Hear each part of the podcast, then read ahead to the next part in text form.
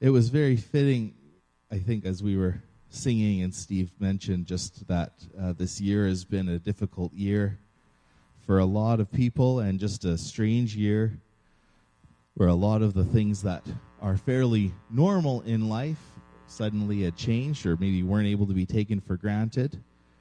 And it seems that for many this year has been marked by, well, all sorts of things, really. There's been a real sense of fear. There's been anger. There's been outrage and violence against injustice. There's been loneliness and despair as people have hunkered down for the virus and trying to come to grips with not seeing loved ones. Or for others, it's a year that's marked the loss of jobs or the loss of income.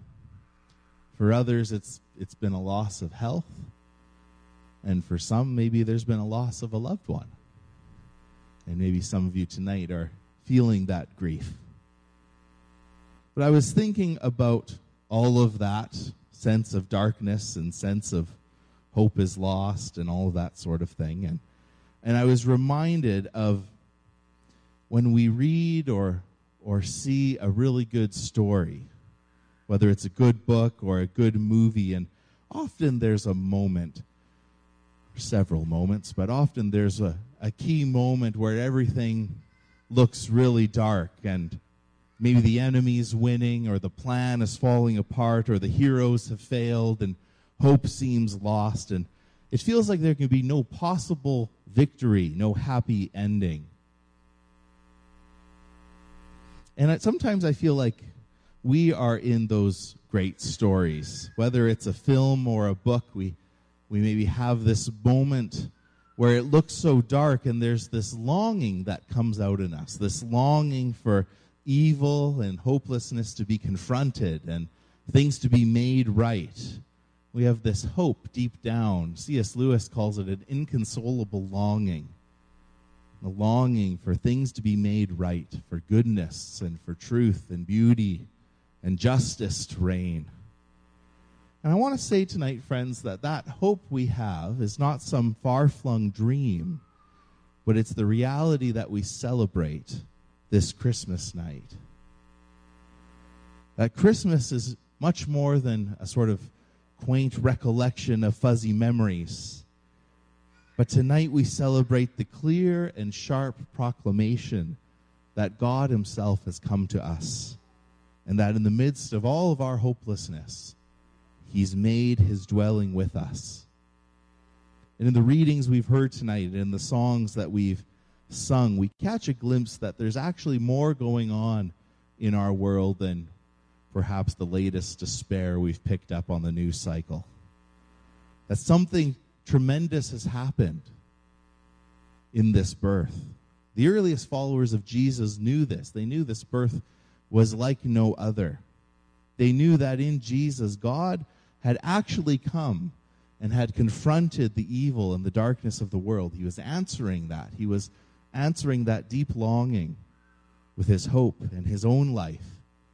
He was answering the longing for all of those that are lost in fear or bondage, or even sometimes our apathy, our sense of saying, well, what's the point anyway? Put another way, we could say the birth of Jesus is the sudden hope we long for in the sad story of our human condition. And I think we've been reminded of that sad story this year. I think back to authors like J.R.R. Tolkien, who was a committed Christian, and he coined a new word to describe that sudden moment where things turn to the good. That moment when everything's dark, when the heroes have lost, that's catastrophe. We know that word, but Tolkien said we need another word that announces the flip side of catastrophe, and he called it the eucatastrophe, EU catastrophe. The eucatastrophe, said Tolkien, is when suddenly hope springs back again. It's maybe unexpected, it's longed for, but unlooked for because we've sort of given up that it could ever come. It's that sudden dawning that turns the tide in the story. I think of a variety of stories this happens, where things look terrible, but suddenly hope comes back. In C.S. Lewis's Chronicles of Narnia, it's that moment when Aslan comes back to life and leads Lucy and Susan in the restoration of all of those that have fallen under the curse of the White Witch. If catastrophe means that sudden turn to evil and defeat, it's this moment, says Tolkien, the eucatastrophe, that is the sudden turn to good and hope again. And friends, tonight I want to remind us all that Jesus' birth is the eucatastrophe in the darkness of our stories. And even today in the darkness of 2020, Jesus arrives in that stable in Bethlehem many years ago, but we can also say he arrives afresh in every moment if we invite him, and he can arrive afresh in your heart tonight if you would receive him. And some of us who have maybe followed Jesus for many years but feel that sense of fear or hopelessness or despair creeping up in us need to open our hearts again to that eucatastrophe of Jesus. He arrives with grace into our hearts for all who will receive him, for all who long for grace and life and hope. He's ready. We often think of this image in churches of Jesus standing at the door and knocking on our hearts as though we can invite him in. Let him come in and transform what he finds there. Jesus is the one we deeply long for, whether we truly realize it or not, to come into the brokenness of our stories and set things right. And while our world may feel that they are still in catastrophe, if we know Jesus, then there truly is an assured hope that light has indeed come.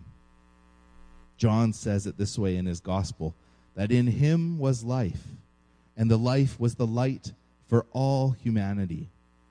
The light shines in the darkness. The darkness has not overcome it.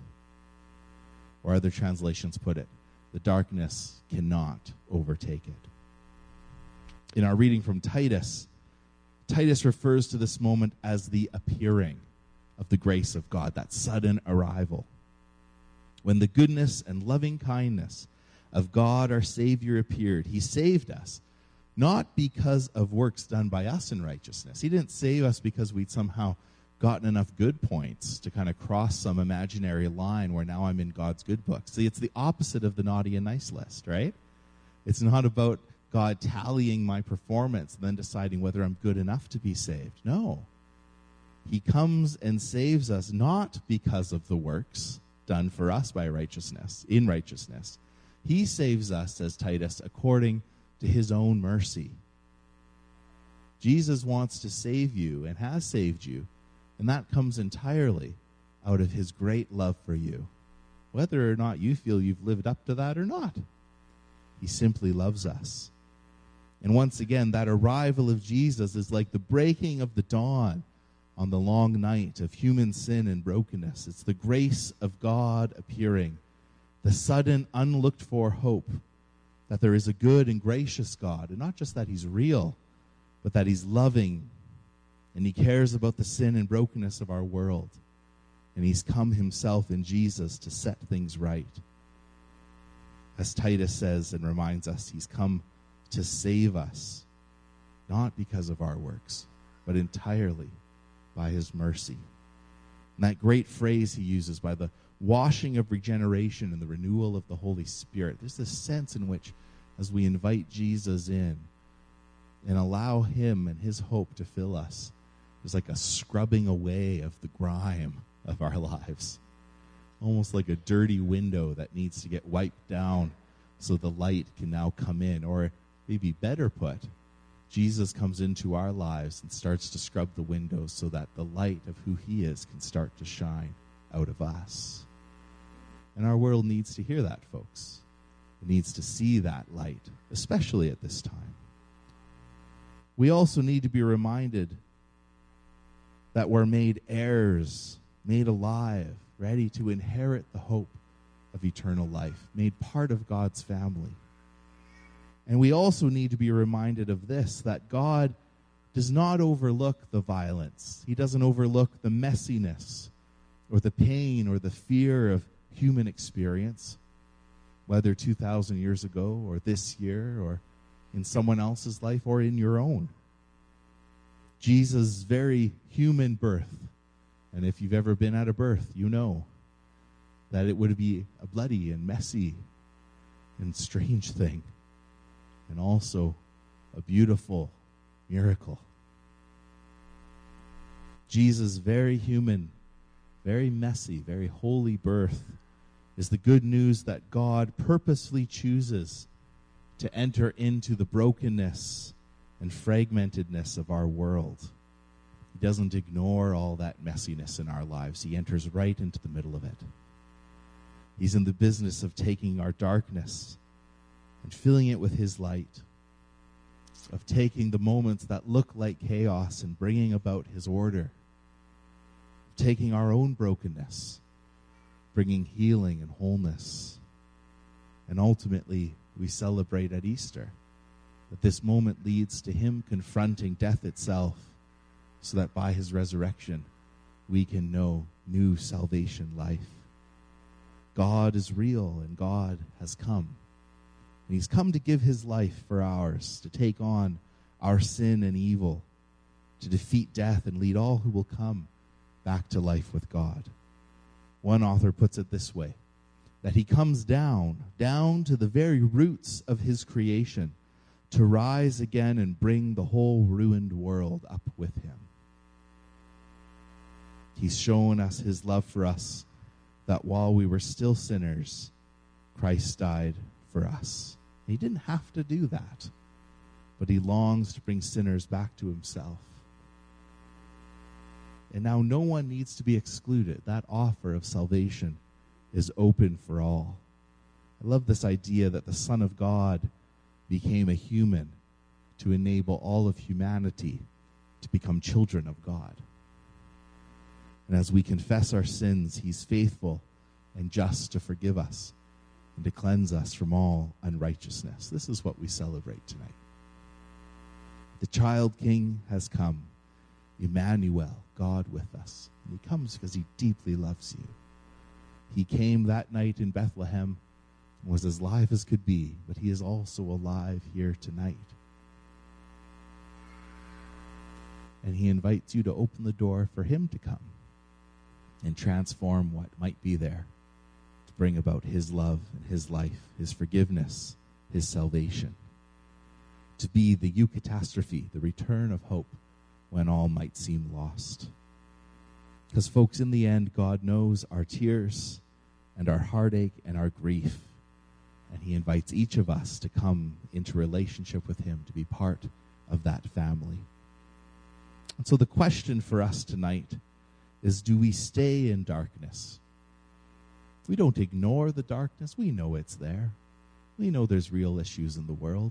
We know there's really real issues inside each of us, if we're honest, that we're all broken and have our own stuff, our own baggage, our own sin, our own habits that point us away from God rather than closer to God. But we have a choice to stay in that place or not, to stay in the darkness or to embrace that eucatastrophe, that God's answer in Christ is the hope we need in the sad, sorry story of humankind trying to work things out on their own.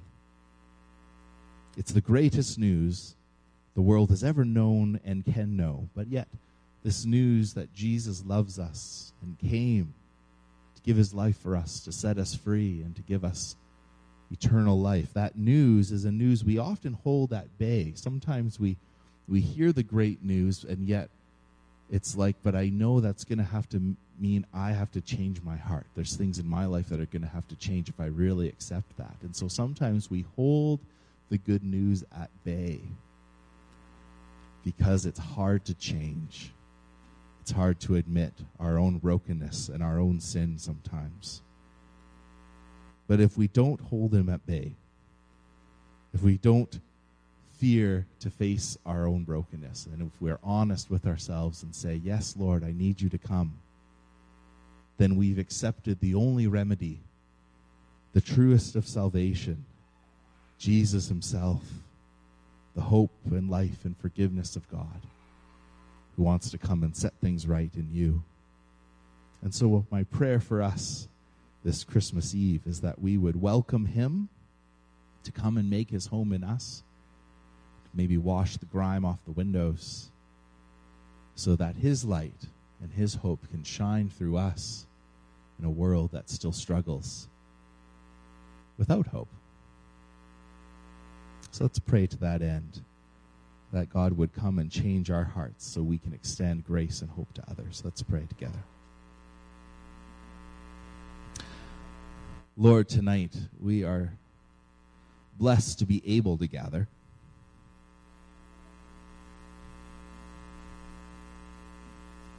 Lord, we're blessed with the freedom we have to gather.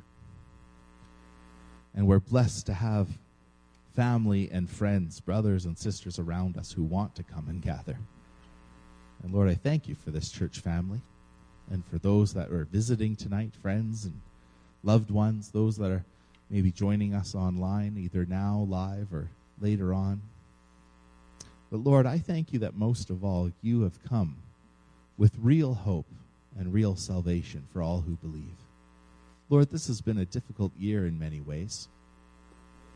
Perhaps most of all, it's caused us to have to confront our own expectations, our own issues within ourselves, how quick we might be to anger or how quick we might be to fear. And in those moments, Lord, whether we've really gone and come close to you and asked for your help and your patience in your life. But Lord, tonight we take this pause from what can seem like such a hectic time. We just set our hearts upon you, Lord. We take 1 hour out of this night to set our hearts.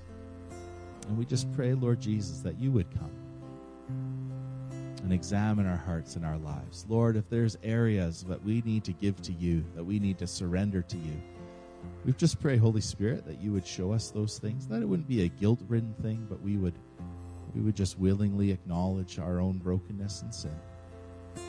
Just say, Lord, I'm sorry for the ways I've not followed you. I'm sorry that I've left undone things I ought to have done, and I've done stuff that I know I shouldn't have. And Lord, I recognize that I can't save myself, but you, Lord, you've come. You have mercy on us. You saved us. And you call each and every one of us to repent and believe, to find hope and life in you. Lord, we celebrate that tonight. And I pray if there's anyone here that has never made that commitment, that you would be their Lord and Savior. I pray, Jesus, that you would draw them to yourself tonight. Bring them to a place where they would say, yes, Lord, I want to follow you. Thank you, God, for all that this means, this Christmas time, that you came to save us. You don't ignore us. You come right into the mess of our lives. Some of us are so aware of that mess. But Lord, tonight, help us to be more aware of your love that covers us and cleanses us and renews us. Thank you, Jesus, for your unending love. We bless your name tonight. Amen.